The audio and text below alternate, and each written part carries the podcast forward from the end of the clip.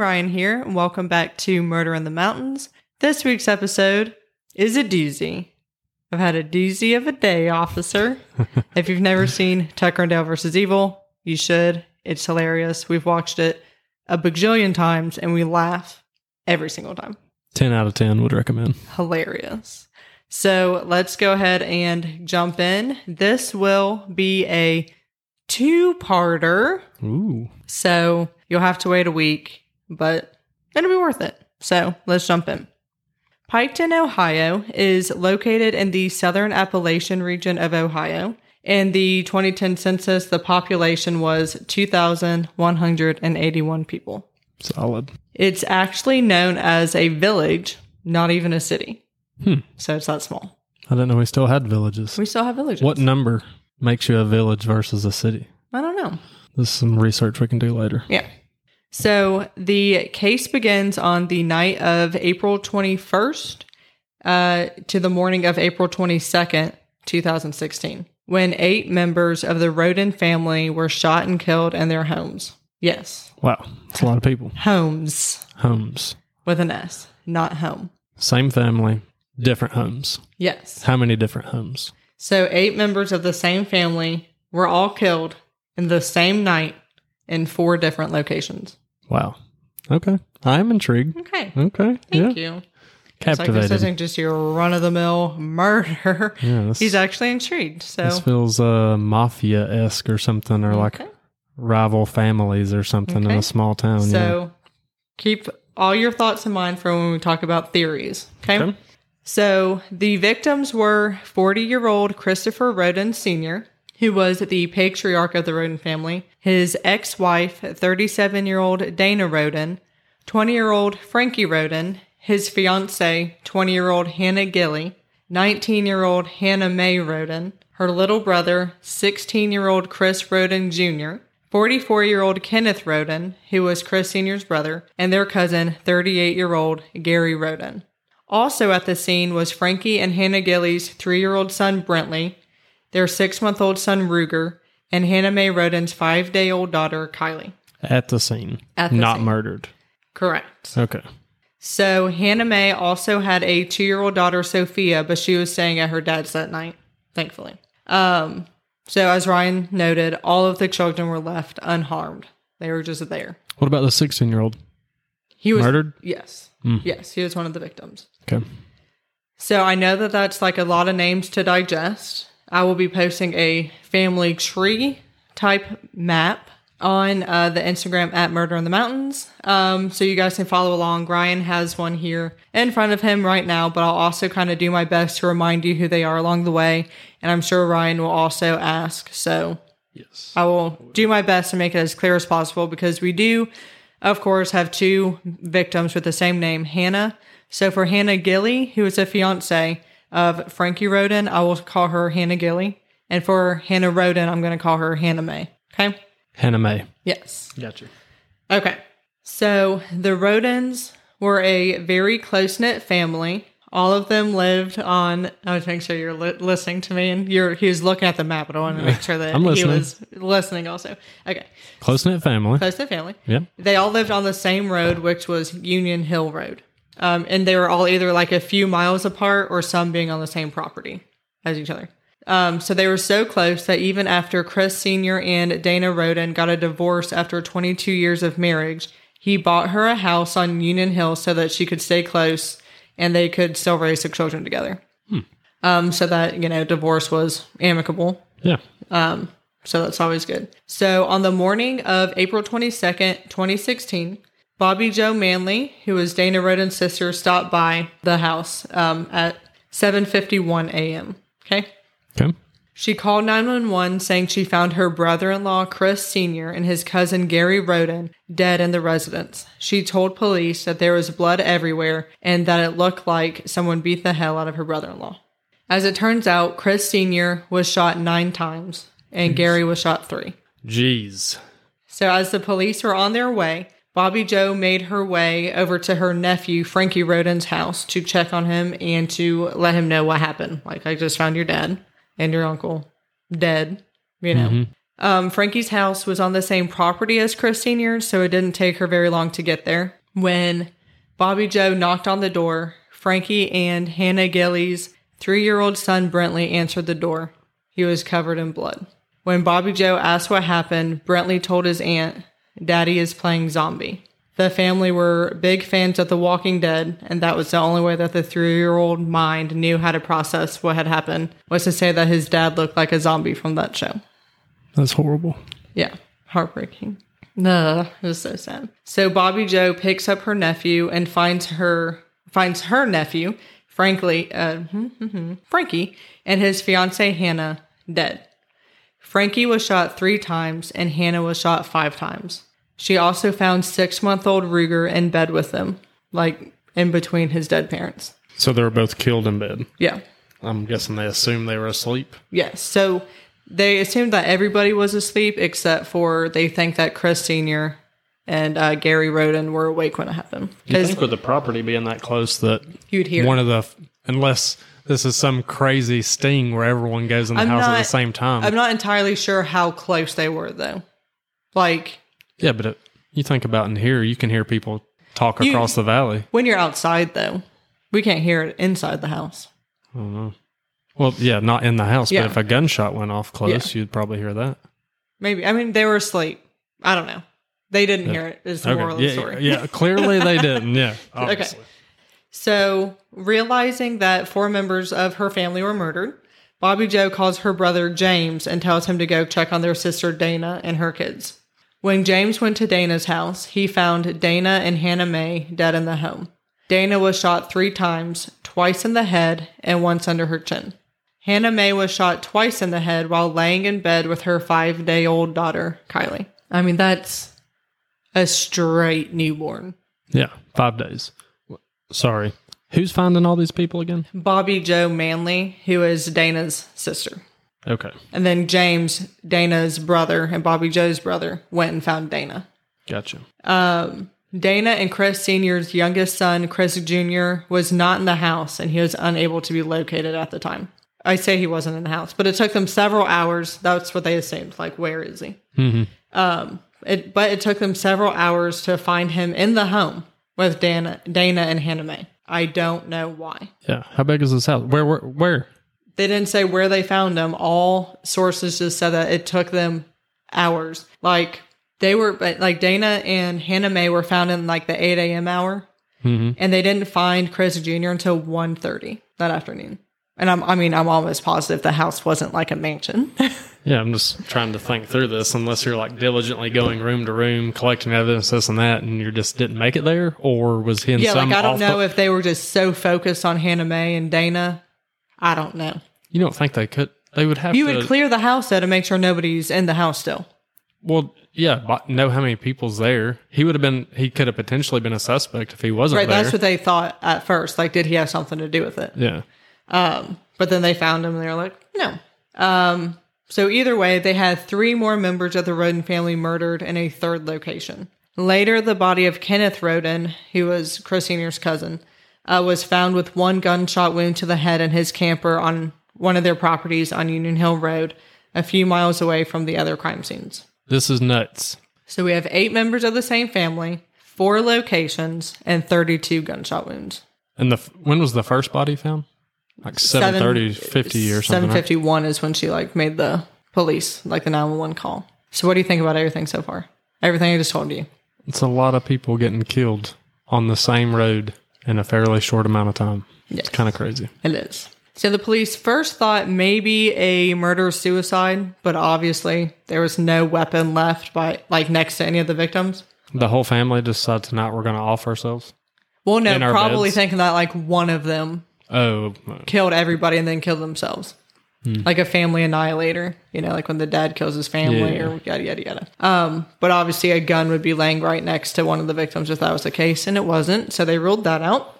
The police then said that they believe there may have been more than one killer and said killings were planned, premeditated, and a sophisticated operation. did you just say premedicated?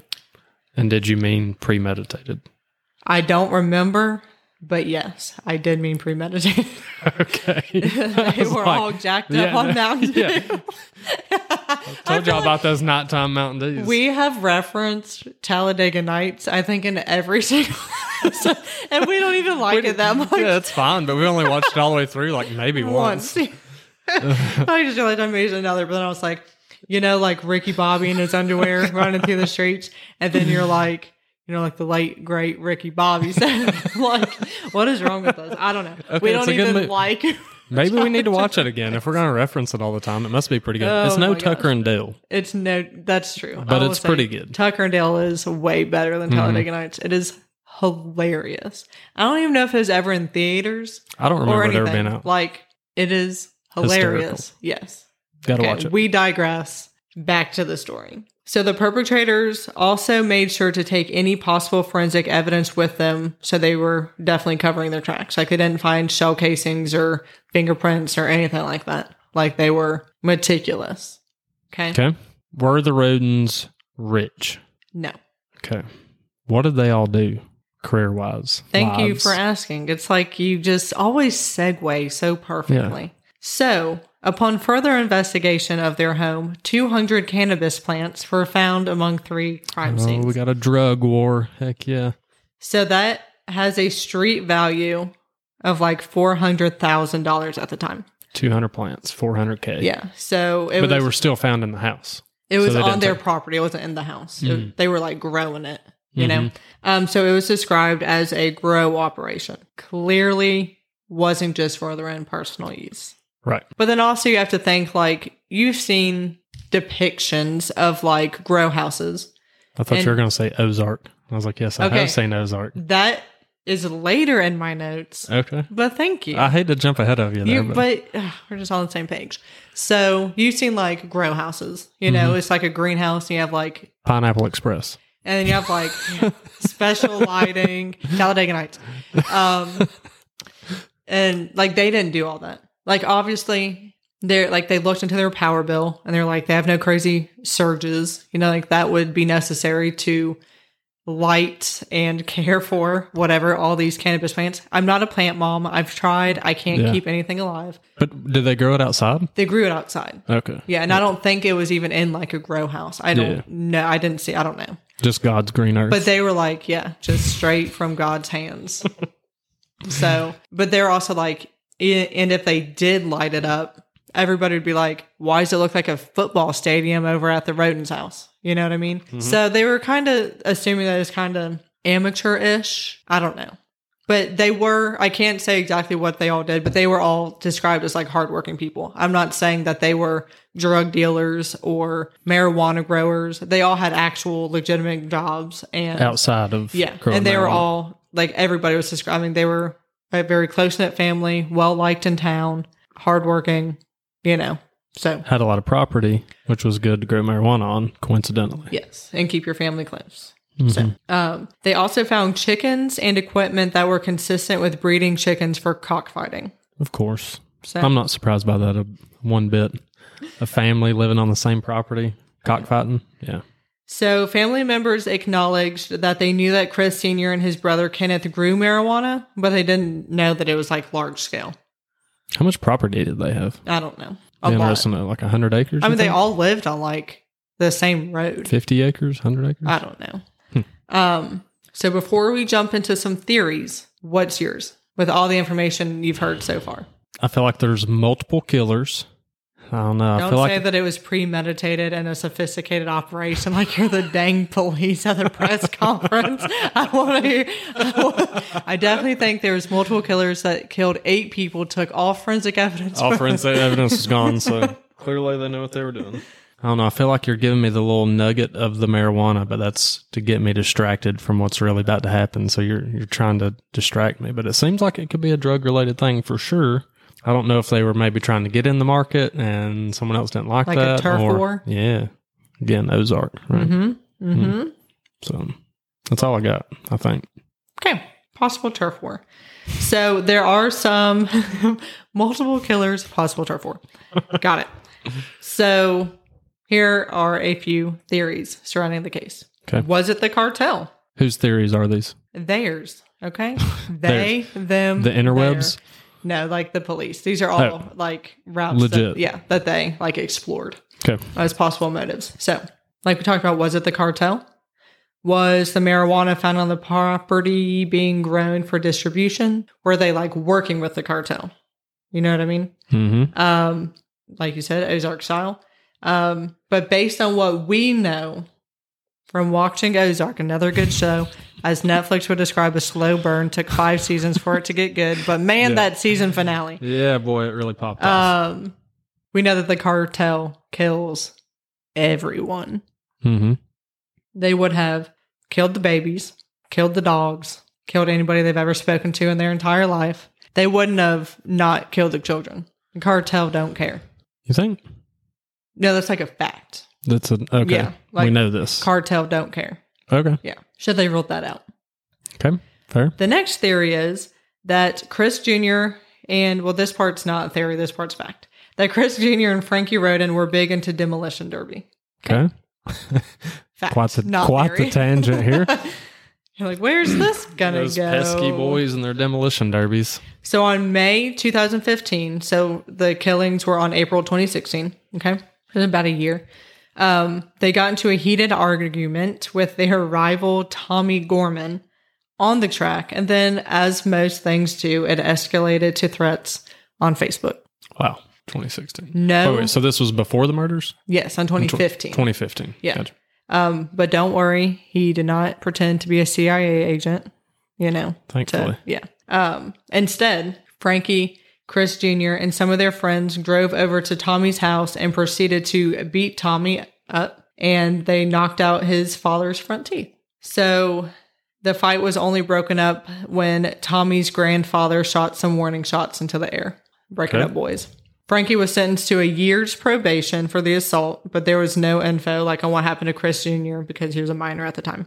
So after the police talked to the Gormans, they were quickly dismissed as suspects. Like this happened a year ago. The deed is done. They were punished. That died down. You know, Did it though? did it though. Had a year to plan. Mm-hmm. Obviously had beef. Guy lost his two fronts. Yeah. So the uh, Gormans were not the only ones who may have wanted to get back at the Rhodens. They discovered Chris Jr. got into yet another altercation just two weeks prior to the murders. 19 year old Rusty Mongold posted on Facebook that Chris Jr. hit him with a car. Hit him with a car. Hit him with a car. He was not in a car and got hit by a car. That's unclear. okay. Whether it was car, Car to car, car. or car to person. Okay. Um, but you would think if it was car to person, he wouldn't be posting about it on Facebook. There'd be like some actual criminal action taken. So Facebook is the root of all evil. This correct. is what we're learning from we this. have definitely learned that. delete Facebook. Cartel kills everybody. Facebook what Is do you the say? root of all evil. evil. Yeah. And Tucker and Dale is amazing. yes. Three takeaways. Shake and bake. That's it. See y'all next time. So Rusty proceeded to post on Facebook that he wanted to F Chris Jr. up and curb stomp him. You know, the usual super cash threats. Typical threats. Yeah. I don't know anybody but gang members curb stomped people, but here I am. So obviously how close in time these threats were to the murders, the police questioned and took DNA from Rusty, but he too was cleared as a suspect. Hmm. So did they get DNA at the murder scenes? I'm not sure if they had them collected or they were just getting it just in case. Like they did come across yeah. something. Mhm. So we go to theory. Was it number three? Who involves Chris Jr. Shocker. Shocker. Oh, a troubling little child. So two months. we know who the problem child Yeah. was. So this little guy. two months before the murders on February 24th, Chris Jr. was involved in a road rage altercation with a lady named Rebecca Allen. She allegedly slapped Chris Jr. across the face and threatened him and his mom, Dana. I'm gonna go ahead and say I don't know how she slapped him across the face. If it was a road rage incident, I don't have answers for you. This is just word on the out. street. Okay, They pulled over. yeah, that's true. slapped in the face. So the threats against him and his mom were documented on a cell phone, like either via recorded phone call or text message. I'm not sure. But as a result, Rebecca got two years probation. some community service, and there was a restraining order keeping her from contacting Chris Jr. or Dana. These punishments were handed down on April 20th, one day before the murders. Hmm. It's just one lady, right? Mm-hmm. Uh, One she might have been. may have friends. yeah, I was gonna say she may be complicit to some degree. But I doubt she pulled it off. And in one day to scheme all that up, man, that seems a little Okay. unlikely. I don't know.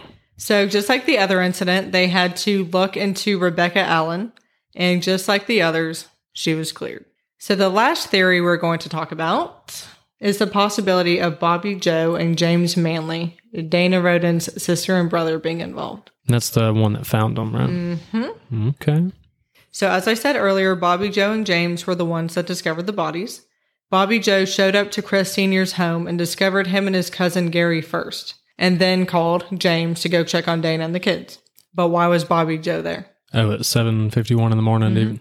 At her, I guess, ex brother in law's house, because at this point, her sister's not even married to him anymore. Mm-hmm. But I mean, they did remain close, so it may not be all that weird, you know? But we don't know why she was there. Okay? Okay. Um, police initially thought maybe somebody had paid them to murder their family. They were both questioned multiple times and given multiple polygraphs, uh, but Bobby Joe was slowly cleared as a suspect after passing three polygraphs. Okay. Okay. The investigation, the investigators then moved to James Manley. James was given a polygraph and failed. Ruh-roh. Ruh-roh, raggy. However, we know that polygraphs, we know this, are know this. not admissible in court. Police just kind of use them as like a gauge, you know, um, even though guilty people pass polygraphs and innocent people fail polygraphs. So that's why they're not admissible in court because they're like not scientific. It's just like a fluke. you know? Unreliable. Yeah. Um, They're still used though. Mm-hmm. As just like a tool. Um, so we don't know like which questions he was asked that he failed, you know, in his defense also, if we're playing devil's advocate, which we don't have to. Um, but he was soon released due to lack of evidence to charge him with anything, you know, but they kept an eye on him, including putting a GPS device under his car. Sounds unconstitutional. Just you wait. um, he found said GPS device Good for him. and took it off. And in doing so, he was charged with tampering with evidence and vandalism What? for removing Are you kidding me? GPS device. So the cops put a tracking device on his vehicle and he removed it and he got in trouble. Mhm. That's the most bogus thing I've ever heard of. Mhm. What's this guy's name again? Is he in James jail? Is he still alive? James Manley. Six days later, they dropped the charges. Mm-hmm. Okay. So while they were investigating James Manley, they discovered that in the 2 a.m. hour, the night of the murders, James Manley was texting with Jake Wagner, the father of Hannah Mae Rhoden's uh, two year old daughter, Sophia. The details of the texts have not been released, but this is of particular interest because two years later, four members of the Wagner family 47 year old Billy Wagner, 48 year old Angela Wagner, 26 year old Jake Wagner, and 27 year old George Wagner were all arrested and charged with the murders of the Rhoden family. Really? Really? And that's where we're ending part one. So four people were arrested. Is that right? Yes. And actually, For all the murder, the eight murders. yes. And actually, two other people, uh, Billy Wagner and Angela Wagner, like Billy Wagner's mom and Angela Wagner's mom, were also arrested initially, but then they were, those charges were dropped. But the other four stuck. That is very interesting. What are your thoughts? Who are the Wagners? That is something we will explore next week on Murder in the Mountains. Dun dun dun. Peace.